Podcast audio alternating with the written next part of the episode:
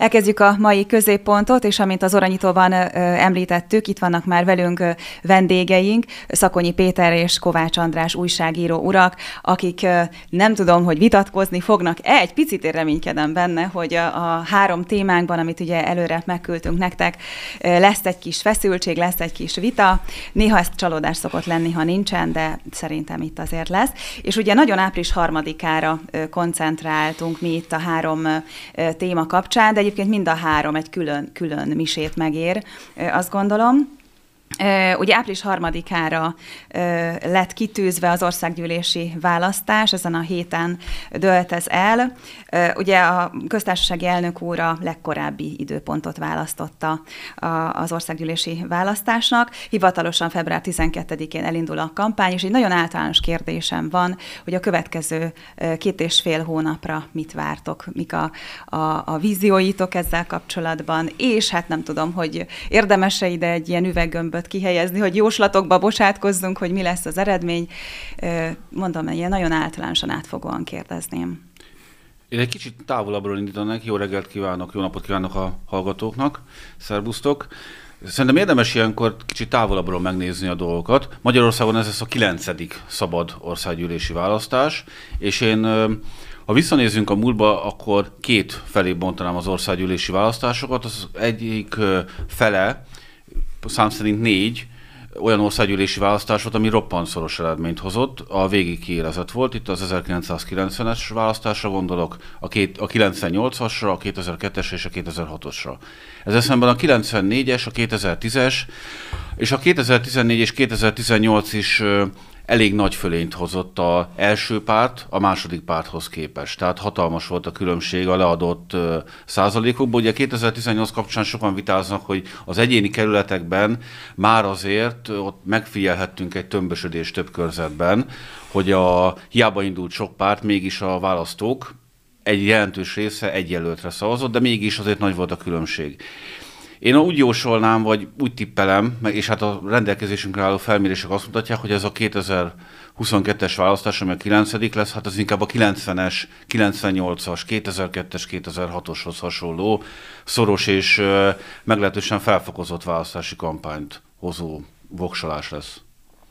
Hát ez a négy szoros kampány, amit András említett, ez, ez valóban izgalmas volt. Veletek ellentétben korom miatt én az első szabad választáson is ott voltam, akkor, mint a BBC budapesti tudósítójaként a 90-es választások összes helyszínét be tudtam járni akkor, és ott tudtam lenni. Akkor egy felfokozott, de borzasztó optimista, nagyon lelkes szavazásnak lehettünk szemtanúi.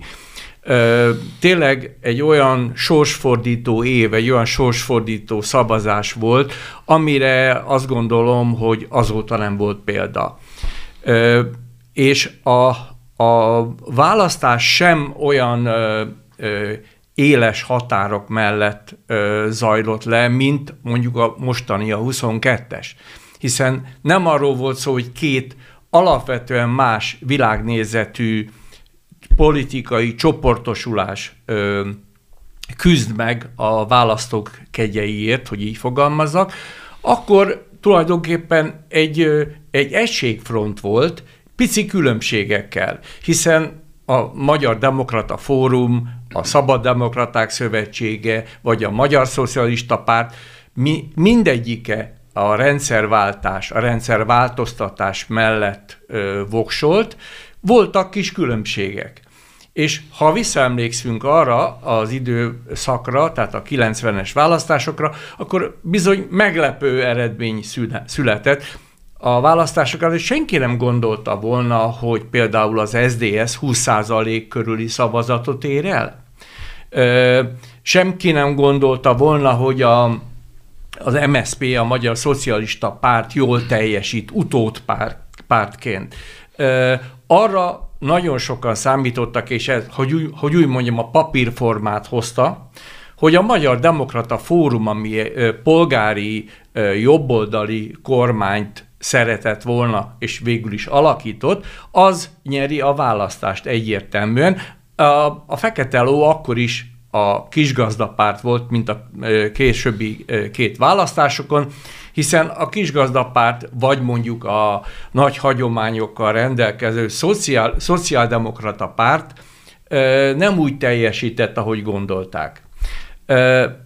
A kérdésedre visszatérve, ez egy pici visszatekintés, azt gondolom, hogy András ebbe egyetértünk, hogy érdemes mondod. kontextusba helyezni Abszolút, meg ugye sokan mondják, hogy ez most tényleg egy olyan választás, aminek, tehát ami a, a tét még nem volt ilyen, mint most, de akkor ebben szerintem ti is egyetértetek, hogy amit említettél is, hogy most itt két világnézet mellett döntünk Pontosan.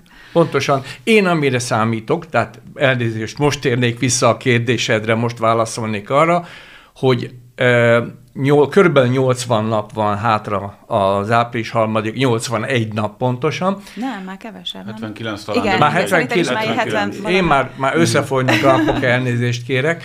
Tehát egy roppant kielezett, roppant kemény és kíméletlen ö, ö, választási előkészületekre, egy kampányidőszakra számítok, kőkövön nem fog maradni. Ezt már látjuk, pedig még ugye a február 12 még távol van. Tehát mondjuk az még három... Ez egy hivatalos négy, indulás. Így van, de már most látszik az, hogy itt, hogy itt tényleg ö, semmi nem lesz szent se a magánélet, se a ö, adatvédelem, ö, se a párt hovatartozás, se a nemi identitás. Ö, itt most mindent bevet ö, ö, a két kampánystáb, vagy a három, nem is tudom már hány kampánystáb, szóval a kampánystábok mindent be fognak vetni, és a pénz nem számít. Itt azért én, megfogott engem az, hogy két világnézet áll szemben. Én azért kicsit, szerintem a korábbi választások, mondjuk 2002 vagy 2006, szerintem sokkal jobban letisztultabb volt ilyen szempontból a képlet, mert most bár valóban két nagy tömb van, de rengeteg hír, vélemény, vita kerül a felszínre az egyik oldalról, hogy itt igazából rengeteg érdek feszül egymásnak, itt fel az ellenzéki oldalra gondolok, és nem csak érdek feszül egymásnak, hanem világnézeti kérdésekben is. Könnyen lehet, hogy olyan távolságokra vannak egymástól a pártok, mint adott esetben a Fidesz és mondjuk az MSZP egy-egy kérdésben. Tehát, hogy ezért adja meg ennek a választásnak egyik furcsaságát, hogy miközben úgy tűnik kívülről, hogy két nagy tömb van, akik egy, egységes véleménnyel bírnak. Hát az nem tűnik úgy szerintem. Tehát, hogy a, a, az ellenzéki oldalon, hogy egységes lenne ez. Én sem mondanám. Bizonyos hogy... mértékben, bocsássatok meg, hogy közben, bizonyos mértékben van egy közös platform. Az ellenzék és a, kor, a kormánypárton nem kérdés. Egy kormányt szeretnének váltani. Ez. Nem csak az, nem csak az. Jó, én most sarkosítok nagyon. De, de igazad van, valóban a legfőbb üzenet az, hogy kormányt váltani. De a kormányváltás célja mögött azért nagyon egyértelmű üzenetek vannak. Az, amit az a fél diktatórikus, diktatórikus berendezkedés, amit a, a Fidesz 2010 óta felépített, annak a lebontása. És ez a, leg, ez a legfontosabb üzenet ami emögött van. És az is egyértelmű az, az ellenzéki pártok és politikusok között az a, meg, meg, az a vélekedés, hogy ha ezt nem sikerül most elérni, akkor itt a, itt a bot vége, akkor game over van. Akkor úgy rendezkedik be ez a kormányzat, hogy itt a demokráciának, a piacgazdaságnak, a véleményszabadságnak nyoma se lesz. Hú, hát itt ö, elég erős állítások elhangzottak. Hát ez sajnos így van. Én ezzel nem értek egyet, hogyha mondjuk féldiktatórikus lenne ez a rendszer, amiről sokan vélnek beszélni, akkor például nem gondolnám, hogy a választás kiírására adott esetben sor kerülhetett volna, vagy mondjuk Hogyha ilyen rendszer lenne, akkor például a koronavírusra való hivatkozással például elkezdhetett volna trükközni a hatalmon lévő elit, ahogy más országokban erre volt példa, hogy erre hivatkozva eltolnak választási időpontokat, kivárnak, sakkoznak az időpontokkal. Én ezt egyáltalán nem így látom. Hogyha igaz lenne az állítás, akkor például a 2019-es önkormányzati választáson miért született az az eredmény, ami született? Rengeteg nagyvárosban. Hogyha ez a rendszer valóban ilyen jellegű lenne, akkor nem, nem, bizt, ne, szerintem nem teremtett volna lehetőséget arra, hogy bizonyos helyeken megbukjanak a vezetők. És még ha visszamegyek is a múltba, még már 2010-től kezdve azért rengeteg ö, olyan helyzet volt, amikor az ellenzék véleménye bőven felülkerekedett, ahogy 2010 előtt is sok esetben az ellenzék véleménye át tudta erőltetni a kormányon, vagy a kormány véleményét meg tudta változtatni. Emlékezzünk vissza 2012 telére, a állami keretszámoknak a megvágása ügyében jött egy nagy tiltakozás, a kormány visszakozott. Netadó pontosan hasonló történt. Olyan, olyan nagyon sokat nem tudnám mondani, de olyan nagyon sok példát... bolzár. Vasárnapi bolzár Jó, hát is e, ezek inkább a realitás érzékét tükrözik a jelenlegi kormánypártnak, mert látták, hogy a netadó és a vasárnapi bolt, zár, bolt nyitvatartás ügyében is olyan közegellenállásba ütköznek, olyan tüntetés, mint a netadó esetében azóta nem volt Budapesten. Tehát látták, hogy ez, ez, egy, ez egy olyan neuralgikus pont, zárójelben mondom hülyeség, zárójel bezárva, hogy, hogy, hogy a, a korszerű kommunikációt megadóztassák, hogy ez, ez kiverte a biztosítékot. És azt úgy döntöttek bizonyára alapos felmérések, közvélemény, kutatások ö, ö, eredményei láttán, hogy nincs értelme be belemenni. Tehát ennyi a történet. Ettől a rendszer még ugyanaz. Szerintem a rendszer, rendszer, ahogyha most a választáson a szavazók többsége úgy fog dönteni, hogy ez ezt a kormányt leváltja, akkor a kormány le, le lesz váltva a tegnapi kormányinfón is ugye többen feltették az újságírók közül ezt a kérdést, ami nem is értem, hogy honnan indult el, hogy a kormány vajon átadja a hatalmát. Hát egyértelmű, hogy átadja. Nézzük meg 2002-ben ugyanaz a kormány. Átadta a hatalmát. De milyen hatalmat fog átadni? Bocs. Milyen hatalmat? Itt van egy állam, és van egy mély állam. Van egy olyan mély állam, aminek a hatalmát nem lehet átadni. Az igazságszolgáltatástól kezdve a legfőbb ügyészen keresztül egy olyan mozdíthatatlan struktúrát hozott létre a Fidesz, amely egy egyszerű választással nem mozdítható. És most itt visszakanyarodnék 1990-re, én hasonlóan láttam, most visszanézve a múltba, hogy 90-ben az MSZNP szintén egy hasonló mély állami struktúrával rendelkező rendszert adott át, úgymond egy demokratikus választáson az akkori ellenzéknek, és az az ellenzék, aki kormányra került, ezekkel a mély struktúrákkal, hát nem igazán tudott mit kezdeni, és gyakorlatilag 94-ben el is vesztette a választást. De én úgy látom, hogy a mostani helyzet annyiban más, hogy ezek a emberek, akiket te vélsz, hogy bármilyen párthovatartozásúak lennének. Hát nem Tehát, vélek, hogyha, hát pártkatonák, hát csak mit a, a, annyit tudok mondani, hogy ha pártkatonák lennének, akkor a legfőbb ügyész a Völner pár ügyében miért nem törekedett arra, hogy ezt mondjuk legalább a választások utánig eltussolják. Még egy példát nem tudsz mondani. De és ez a, és Mennyi a, Roland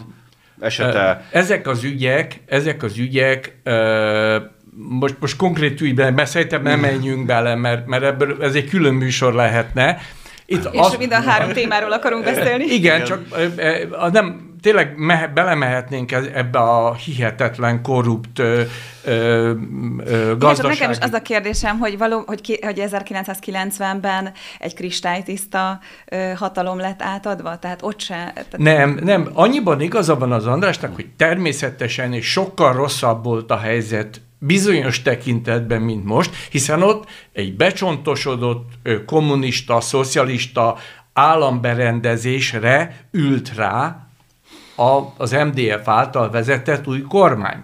De azért alapvető különbség van, azért a szocialisták, nem akarom őket védeni egy percig se, nem csináltak olyat, hogy a márciusi választások előtt kineveztek kilenc évre új vezetőt a elmozdíthatatlan vezetőt, ezt hozzáteszem.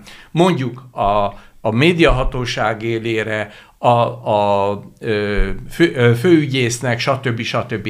Tehát ezek az emberek kétharmad, a kétharmados lehetőséget kihasználva kerültek erre a posztra. Nem mozdíthatóak. Na erre szeretnék mondani valamit. 1990-ben már elfelejtik sokan, amikor véget ért az országgyűlési választások, egy olyan közjogi, közjogi rendszer volt, hogy még a költségvetés elfogadásához is kétharmados többség kellett.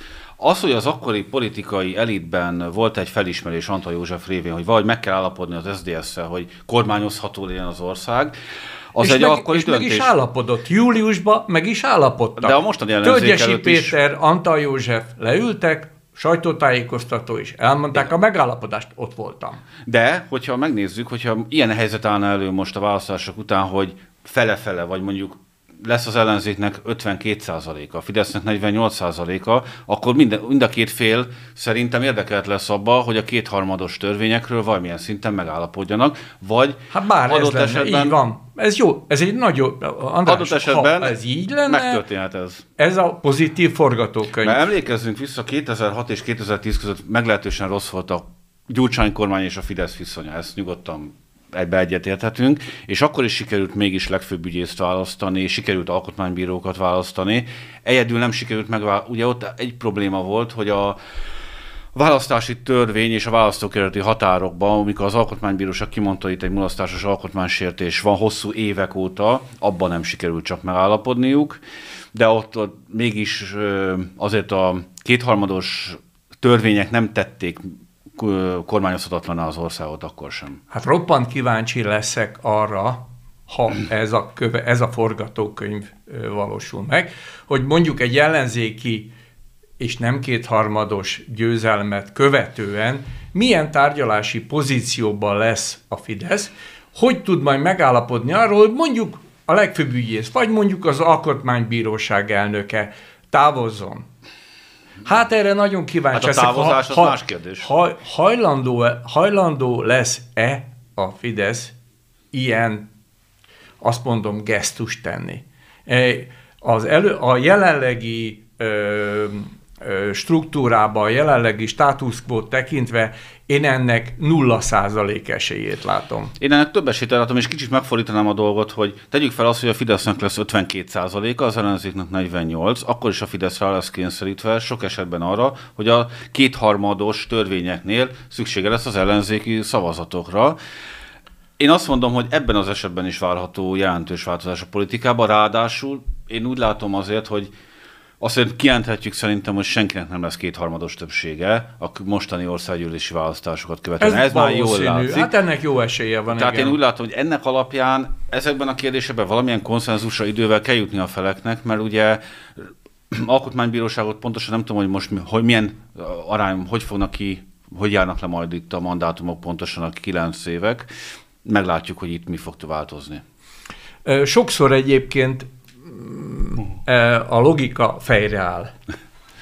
Ö, Ez a, sokszor a kényszer hozza így. Én emlékszem, emlék, ez, ez, azért emlékszem rá, mert pontosan az ellenkezője jött be. Kettő, a 2010-es választások előtt az egyik ö, nagyon magas pozícióban levő Fidesz politikussal beszélgettem. Éppen ezeket a választási esélyeket latolgattuk. És egy fél óra, óra után ö, szóba került az, hogy ö, Orbán Viktor hogyan, miképpen fog viszonyulni az ellenzékhez, az akkori ellenzékhez, a, a vesztes ö, korá, korábbi pártokhoz. És erre azt mondta nekem ez a, az úr, hogy figyelj, ha a, a Fidesz nagy arányban nyer, akkor a jövendő miniszterelnök Orbán Viktor ö, nagy lelkű lesz, gesztusokat fog tenni az, az ellenzéki pártok irányába, nem fogja ráerőltetni minden esetben az akaratát az országra és a, a, a teljes politikai szektorra. Ha viszont csak picit nyer, akkor viszont kíméletlen lesz, és mindent át fog verni, csak a hatalmát megőrize. Na most ez volt a jövendőlés. A, ami ezután következett, pont az ellenkezője volt. Nagyot nyert a Fidesz, és kíméletlen maradt. Én nem látok olyan nagy kímélet. Szerintem az, hogy, a, hogy annyira kíméletlen lett volna a Fidesz, akkor a mostani ellenzéknek nem sok esélye lenne szerintem, hogy olyan pozícióból induljon neki a választásnak, hogy van esélye a győzelemre. De még visszatérve, hogy én miért látom, miért, mivel tudom alátámasztani azt, amit előbb mondtam itt a különféle mm-hmm. alkú lehetőségekről. Emlékezzünk rá, hogy 2015-ben elfogyott a Fidesznek a kétharmados többsége az országgyűlésben, és kellett választani alkotmánybírósági tagokat. És akkor a Fidesz mégiscsak megtalálta a parlamenten belül azt a lehetőséget, hogy sikerüljön alkotmánybírót választani, ugye az LMP-vel megállapodtak Minden arról, eladó, András, minden eladó, a szavazat, a gombnyomás is eladó, meg lehet mindent venni, Hát, és mindenkit nem meg lehet, lehet, hogy csak, itt- itt- csak pénzkérdés. De ott érdekek is találkoztak de- szerintem. Az de- LNP-nek fontos volt, hogy tudjon alkotmánybíró, és szerintem az ellenzék akkor nagyon rosszul döntött, hogy a Fidesznek a ajánlatát visszautasította. Én emlékszem arra, ott egy ott is voltam, egy gyakorlatilag egy félórás, úgymond stand-up vita alakult ki ott a parlamenti folyosókon, kamerák előtt Siffer András és Varjú László között. A Varjú László az vádolta a Siffer András, hogy ő gyakorlatilag a Fidesznek az embere lett ezzel, hogy Hát ezt ez így van. De Így van. Siffer András meg azt mondta, hogy nem, és mert gondolod, a hogy demokratikus megvették a koalíció Siffer is. Andrást? Persze. Hát hogyne? Hát az, a, az LMP szerepe, az LMP szerepe a, a választásokon, a legutóbbi választásokon is, hát legalábbis kérdőjeleket vet fel. Az, hogy ö, ö, ö, ők hogy indirekt módon hogy támogatták, hogyan, hogy támogatták a Fideszt, és hogy osztották meg az ellenzéket, az több, mint gyanús. Ilyet ingyen normális ember nem csinál. Nem, én ezt, én ezt teljesen nem értek egyet. Én és meg lehet naív telje- vagyok, és azt gondolom, hogy így értékek mentén is döntenek emberek. Ugyan és, már, ennek semmi köze az értékekhez, ne haragudj. Ennek ezt- semmi. Ez, ez egy nagyon, most próbálok udvariasan fogalmazni, ez egy nagyon galád módon eljátszott történet volt az LMP. Az LMP akkor Ja, vesztett én most el... a- erről a... de én erről konkrét, Erről konkrét tehát én azt mondom, oké. az LMP galád módon eljátszotta nem csak a hatalmi pozícióját, tehát a, a, a politikai téren elfoglalt helyét játszotta el, de az emberek bizalmát is. Hát nézd meg, azóta az LMP mit tud elérni? Két-három százalékon áll. Az emberek azért nem hülyék, észrevették, hogy velük, az ő szavazatukkal, az ő hitükkel játszanak. Én itt, itt, itt látok egy óriási filozófiai problémát az ott esetben kettő között. Szerintem az, hogy ilyen helyzetek kialakulhatnak, és ilyen következtetésre juthat valaki, az szerintem annak az eredménye, hogy itt van az ellenzéknek most már 12 éve. 12 éve lett volna, egy letisztult, egységes pártot létrehozjanak, vagy valaki a sok párt közül képes legyen egy olyan intellektuális és intellektuális teljesítményt nyújtani, és politikai teljesítményt letenni emellett, hogy a többiek vagy eltűnjenek a politikai szintéről, vagy teljesen, a, teljesen kiszoruljanak, és ne, nem, ne legyenek rászorulva olyan helyzetre, hogy egymás, egymással kelljen alkudozni. Én nem is nem egészen De, értem, de ez hogy... nem baj, András. Szerintem az nem baj, hogy nem egy ö, egy párt 12 év alatt nem jött létre egy párt, ami az ellenzéket képviseli. Hiszen az ellenzék valóban, és most is sokszínű. Ebbe benne van a kétfarkú kutyapártnak a, a időnként mókás és szórakoztató politikai nézete, és benne van a szocialisták, vagy a, vagy a ö, ö, most a Márkizai által képviselt civilek világnézete is. Ez, ez, ez egy nagyon széles spektrum. Tehát hülyeség lett volna szerintem, és nem is lehetett volna megvalósítani, begyömöszölni egy zsákba az akkor- egészet. Szerinted akkor az a, az a cél, hogy akkor mindenképp csináljunk egy egységet, vagy akkor bevállaljuk azt, hogy mi ez a párt vagyunk, és építjük a saját arculatunkat a saját értékrendünk mentén? Szerintem ez egy nagyon nehéz szituáció az ellenzéki pártoknak is. Mert Meg- ugye meg, Meg kell egy valamire... hosszabb idejű munka, de ugye itt, ahogy András is mondja, azért 12 év volt, tehát... Jó, de hát könyörgöm, ha ez egy olyan párt lett volna, mint a Fidesz, vagy a pártok olyanok lettek volna, hogy rajta ül egy ö, ö, vezető, aki meghatározza, hogy merre kell menni, mit kell csinálni, az utolsó szögig meghatározza és előírja a cselekvési programot, akkor könnyű lett volna. Na de itt egy csomó más érdek, csomó más személyiség, politikus van, hát ez nem egy ö, ilyen felülről vezérelt történet. Szerintem Ők én onnan hozták a közelíteném döntést, meg hogy a problémát ott látom, hogy a, egy ország vezetéséhez bizony kell valamilyen erő és határozottság és egység, hogyha valaki kormányozni szeretne. Én azért tartottam volna fontosnak, hogy letisztuljanak itt az erőviszonyok mostanra, vagy az ellenzék érdeke az lett volna, hogy letisztulnak pontosan az erőviszonyok, hogy kormányozás, hogy el tudják hitetni a választókkal, hogy ők kormányon is egységesen tudnak fellépni. Ez, ez kulcskérdés, De amit mondasz. Jól láthatóan, van. én ezt most egyre nem látom a részükről, mivel... Hát sőt, szerintem romlik a helyzet, nem? Nem. A puding próbálja az evés. Tehát, hogy Magyarországon a koalíciós kormányzásnak van ö, háttere, van múltja, van tapasztalat. Egy baj van, hogy ez nagyon régen történt. Tehát úgy és könnyű... Hát nagyon pici, ugye, mert és a demokráciánk is nagyon pici. Így van, tehát, tehát ö, ki fog, ha nyer az ellenzék, nagyon rövid idő alatt ki fog derülni, hogy működik ez. Biztos. Vagy bedől. Egy fél év, egy fél év. Tehát ha nyer az ellenzék, és az első mondjuk májustól decemberig nem tud kormány képes magatartást tanúsítani, nem tud olyan döntéseket hozni, nem tudja megoldani, és ez nagyon fontos, nem tudja megoldani azt a pénzügyi, gazdasági krízist, ami az év második felében borítékolható, akkor bukni fog. Na, én több, több részről közelíteném meg. Egyrészt én óvnék a koalíciós kormányzástól, és erre vannak már nagyon jó nemzetközi példák. A koalíciós kormányzás addig még jól működik, amíg egy vagy két szereplő van benne szerintem. De hogyha már három szereplő, emlékezzünk csak vissza a három jobboldali, ne két jobboldali kormányban volt három koalíciós szereplő, és alapvetően Hát az MDF-et teljesen felülrölték, felülrölte a kisgazdákkal való küzdelem és a folyamatos parlamenti matekozás, hogy lehet többséget csinálni. És hát az első Orbán kormánynak is szerintem az, hogy 2002-ben vesztettek, döntő szerepe volt abban, hogy a kisgazdákkal kellett koalíciót kötni, és a pártnak különféle botrányai, felbomlásai nagyban rávetültek szerintem a kormányra, és emiatt is vesztett szerintem. Na, az, itt megint egy kérdés van. Igen, és nem tudunk ebből a kérdés, vagy ebből a témából kiszent, meg nagyon szeretnék. Az utolsót már elengedtem, de még a következőről szeretnék. Csak egy mondat. Jó, okay. a, az, hogy a 2002-es veszteséget is különbözőképpen lehet értékelni, a Fidesz leszalámizta először a kisgazdákat, aztán az MDF-et, hát és egyedül maradt a jobboldali szintéren.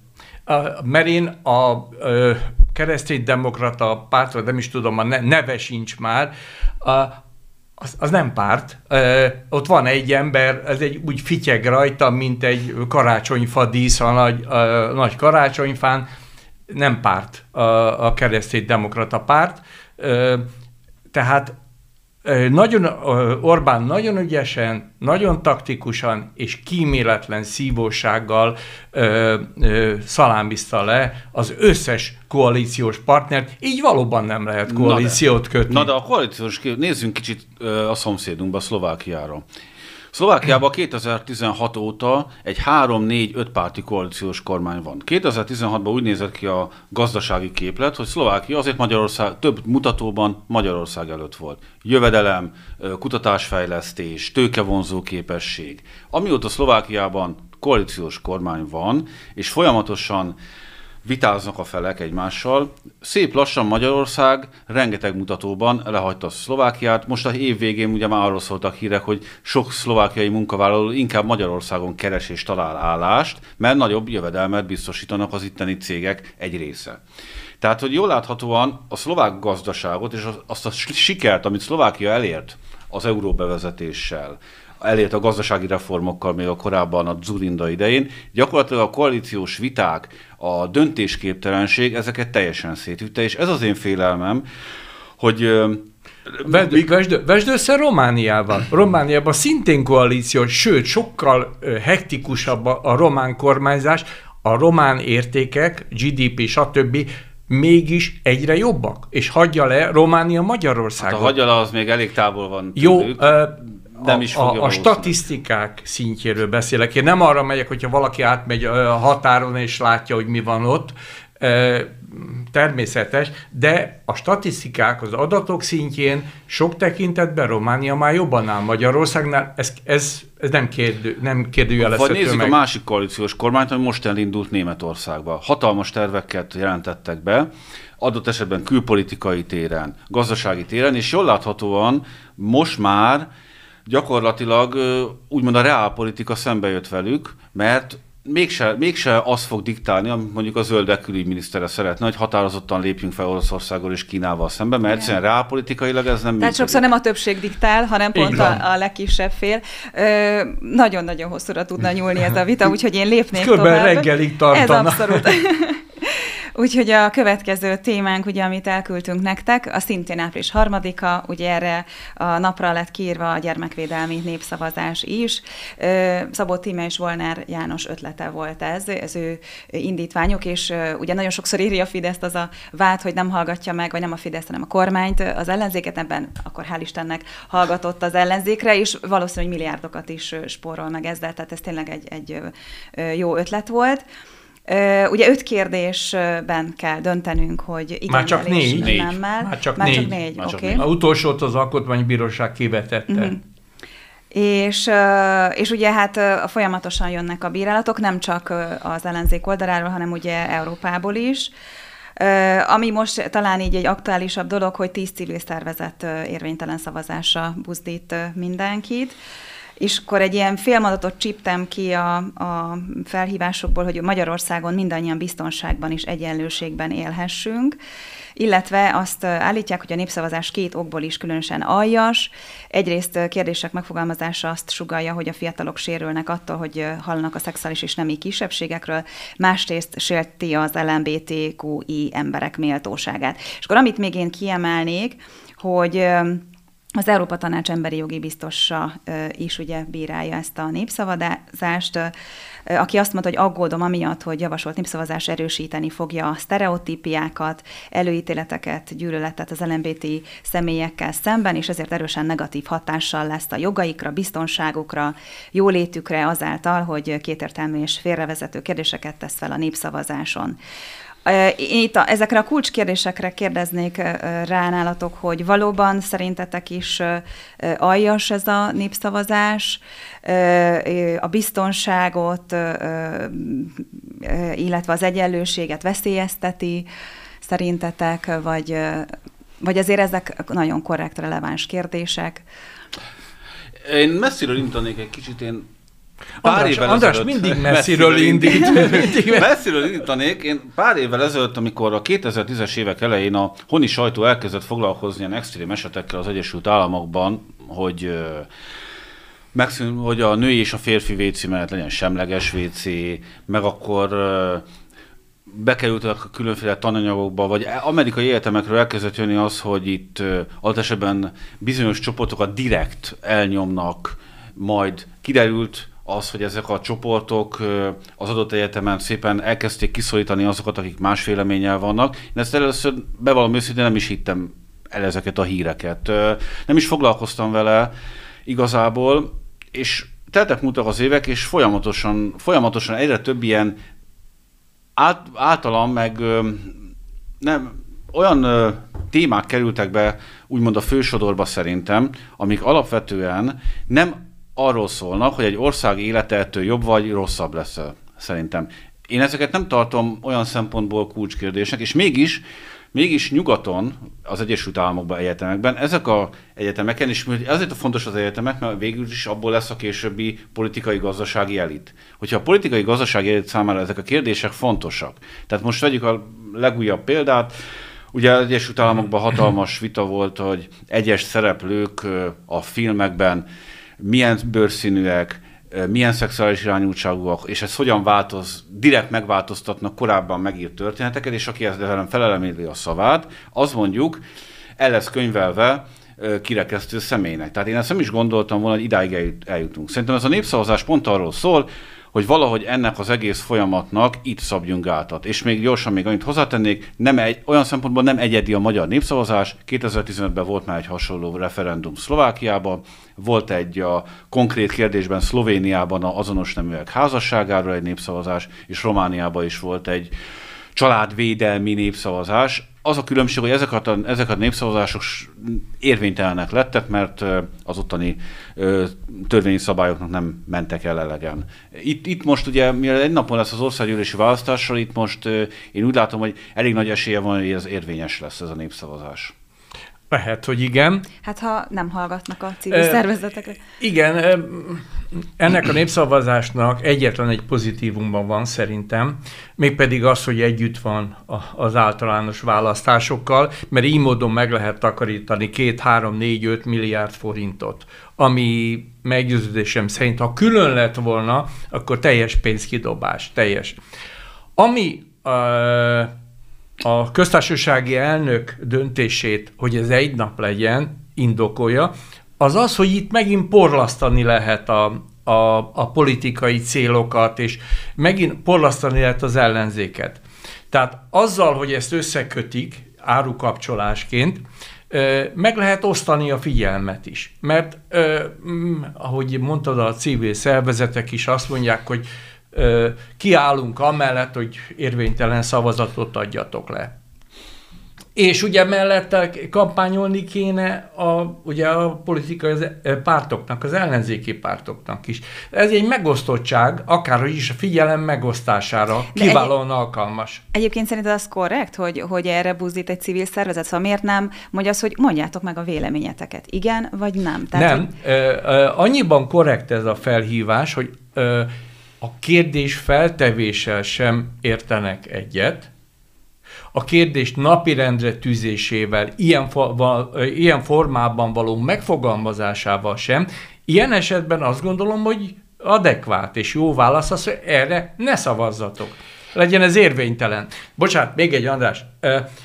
Abban azt gondolom, nincs köztünk ellentét, hogy a, a, a, vagy érdekellentét, vagy véleménykülönbség, hogy a, a, az extrém hülyeségeket e, e, figyelmen kívül kéne hagyni. Tehát, hogy és én most nem megyek bele a részletekbe. Csak ugye nem ez történik, tehát hogy európai szinten nem ez történik. Nem, néha és ebben kell megoldást túl, találnunk. Igen, de itt nem, megold, nem az a megoldás, hogy törvényi szinten, népszavazási szinten ö, mondom azt, most mondok egy példát, ami itt nincs benne, hogy, hogy szavazzon amellett, hogy az óvodákba a kisgyerekeket ne buzdítsák nem változtató műtétekre. Mert ez egy álkérdés, ez egy... De ez miért? Egy, ne, azért álkérdés, ez egy mert... nagy kérdés nekem, hogy miért tartja azt az ellenzéki összefogás álkérdés? Azért, mert ilyen nincs. Hogyha megnézed, vagy megnézi bárki, hogy hány nem változtató műtét történt Magyarországon tíz év alatt, Hány? Öt? De... Egy? Kettő? De ez nem egy mozgalom. De most ugye arról van szó, de hogy, ez hogy nem meg egy... akarjuk-e védeni Magyarországot de, a nyugat-európai meg, De ebben nem véded Mert Magyarországon meg. valóban nem sok Nincs, volt, vagy hát nincsen, akkor meg de, de egy, nem létező, egy nem létező problémáról beszélünk. Az a probléma, és itt jön be az, hogy Emlékszem arra, 2015 nyarának elején Kunhalmi Ágnes kiállt a Fidesz székház elé, és tartott egy sajtótájékoztatót arról, hogy az illegális migráció áll probléma és semmi értelme nincs kerítést építeni, és adott esetben nincs értelme, akkor még nem volt szó népszavazásról, de nincs értelme a közvéleményt ezzel foglalkoztatni a kormány részéről. Én ugyanezt a kettő, is. A kettő között nincs, ez nem ugyanaz a fajsúlyú történet. Szerintem lehet könnyen Az, hogy naponta 50 vagy 100 ember illegálisan át akarja lépni a határt, és 10 év alatt három nem változtató műtét van, vagy volt, ha volt, én nem is tudom, hogy volt-e, ez a kettő nem ugyanaz Szerintem a fajsúlyú. Érdemes megint egy amerikai példát hozni, nem is amerikai, angol, bocsánat, angol, angol példát hozni, az egyik egyetemen, ahol teljesen teret adtak a gender tudományoknak, és ennek az egész világnak, hogy milyen fajta nem identitások léteznek, tehát hogy ezt az egész dolggal foglalkoznak. Kimutatták, hogy a hallgatók körében mondjuk a 70-es évekhez képest gyakorlatilag többszörösére nőtt azoknak a száma, akik már nem úgy gondolnak magukra, mint férfi vagy nő, hanem teljesen más nem identitást vélnek maguknak. Tehát, hogy alapvetően... Na, és ez most kijött, ez lehet, hogy korábban is így volt, csak rejtett módon volt, mód, módon jött ki. De és valahogy... most, most egy más helyzet volt. Most, hogy lehetőség volt ott, én nem ismerem a konkrét eseményt, vagy a konkrét helyzetet. Történt. Ez könnyen lehet, ez, ez előfordulhat. De, de amikor azt mondjuk, hogy extremitások, abba az egy nagyon széles kategória. Mondok egy olyan példát, amit azt gondolom, hogy hülyeség szintén, vagy legalábbis azt mondom, nem értek vele egyet. nekem minden héten megérkezik a New Yorker című nagyon nívós heti lap. Megnéztem, véletlenül, mert már gyanús volt. Az elmúlt 20 számból 16-nak a címlapján afroamerikai hölgy, úr, gyerek volt rajta. De ezen ami, semmi probléma még szerintem. Semmi probléma, csak mutatja azt, hogy próbál ellensúlyozni, próbálja bemutatni azt, hogy ő mennyire toleráns, ő mennyire támogatja a kisebbségeket. Szerintem ez felesleges, nem egy címlapon kéne 20 esetből 16-ban ezt mond, hanem a szellemi, nem a szellemiség, alapnak a szellemiségéből kellene, hogy jöjjön, nem pedig a címlapjából. Vagy éppen a kormányzatnak kéne az Egyesült Államokban, hogyha tényleg ez akkora probléma, én nem látom Na, rá annyira, nagyon, hogy... Nagy, nagyon nagy probléma. Hidd el, nagyon nagy pro... szociális probléma. De neki kéne mondjuk ezeket a problémákat megoldania. Mármint az ottani kormánynak, vagy valamit tenni az ügyben. Tesznek, és és az amerikai kormány azért az esélyegyenlőségre mindig odafigyelt, és az ország berendezkedése is olyan, hogy az esélyegyenlőséget biztosítja. Mert ott én éltem ki Amerikába, tudom, hogy ott tényleg a teljesítmény számít, és nem a kapcsolatok, nem az, hogy ki, ki kinek a, a nénikéje, nagybácsia, a miniszterelnök fia, veje. azért, tehát ott ez nem számít. Azért, ami most például történt a Biden esetében, a fia és az ukrajnai különféle üzleti kapcsolatok szerintem azt mutatják, hogy azért számít, Na, de hogy a Biden hova nem, születik. Ne, számít, de bárkiből lehet bármi. Az lehet, de még visszatérve a gyermekvédelmi népszavazásra, tehát hogy azt nem értem az ellenzékbe, hogy 2009-ben emlékeim szerint az országgyűlés, talán a Fidesz nem szavazott, de a mai ellenzék teljes egyértelműen elfogadta a bejegyzett élettársi kapcsolatot. Azt nem hogy most...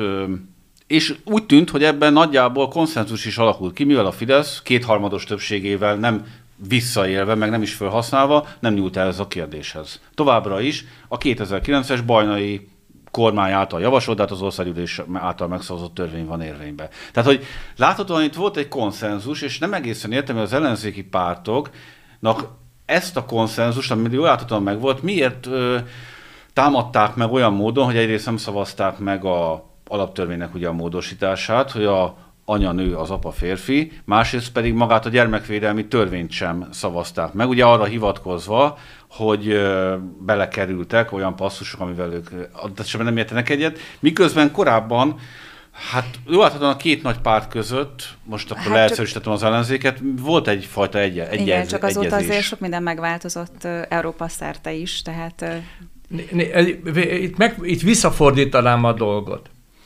Jól látható, hogy az, a 2010 óta az Orbán kormánynak a kommunikációs tanácsadói, vagy a kormányfő azt javasolják, azt viszik végül, hogy mindig találjon egy ellenséget. Volt ellen, ellenség, volt és van és lesz a Soros, a liberálisok, a Brüsszel, Gyurcsány, most éppen a melegek, a LMBQT, vagy nem is tudom ezt a összefüggést, de nem is érdekes, mindig valaki, valaki gyűlölni kell, valakit ki kell pécézni, a gyűlölet tárgyaként megjelölni. De, ez, ez de szerinted... itt, itt, már csak hadd reagáljak arra, hogy de hát mégiscsak az ellenzék kormány főjelöltje az, aki úgy tűnik megszámolja, hogy hány zsidó, hány meleg van a nem, Fideszben. Nem, nem. Ez... Vagy ez fontosnak tartja erről beszélni?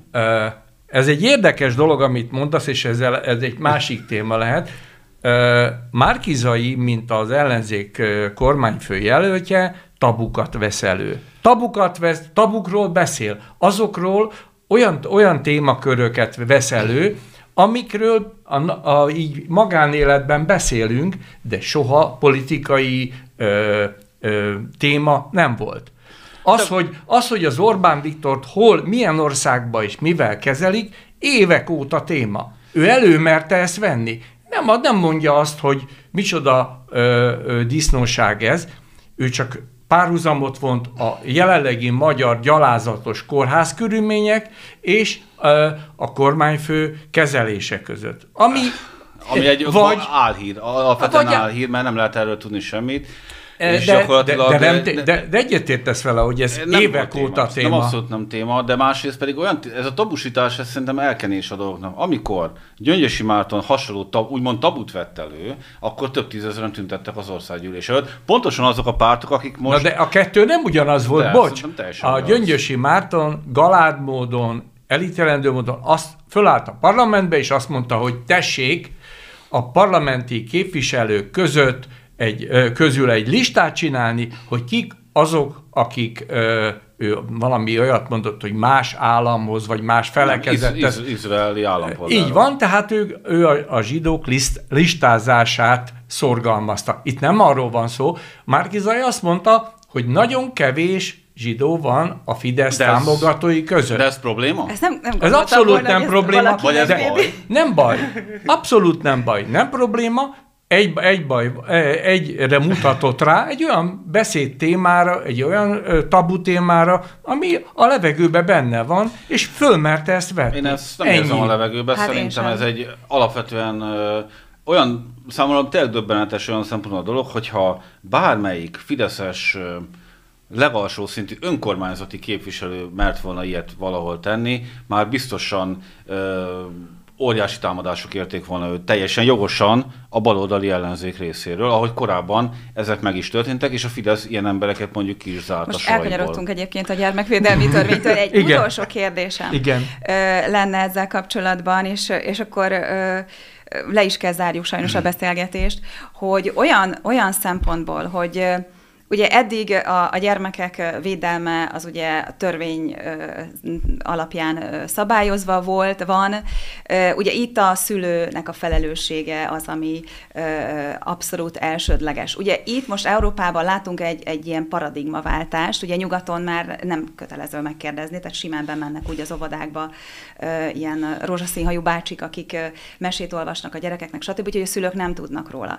Most szerintetek Na de nem bocsánat, releváns, hol, hogy- van, hol történt ilyen? Budapesten történt ilyen az ötvös gimnáziumban, De- Hogy, de- bement, Budaörsi- hogy az Igen, utcáról egyébként bement egy Magyarországon- ember, Igen. és elkezdett... Magyarországon Igen. is ez, Ez már hiba. megtörtént, Ezt nem- nem de, de mondjuk hagyni. ez így van, ez, ez hiba, de ezt a, úgy tudom, hogy így is lett ez kezelve, tehát ez itt Magyarországon ez még nincsen, nyugaton ez már teljes mértékben elfogadott dolog. Nekem az a kérdésem, hogyha van egy ilyen paradigmaváltás nyugaton, hogy eh, eddig mondjuk 18 éven alul nálunk, egyébként 21 év alatt mondjuk alkoholt nem vehetett egy fiatal, akkor az mennyire ö, releváns vagy nem releváns egy olyan kérdés, hogy mondjuk az intézményekben a szülő tudta nélkül ne lehessen felvilágosítást tartani szexuális téren.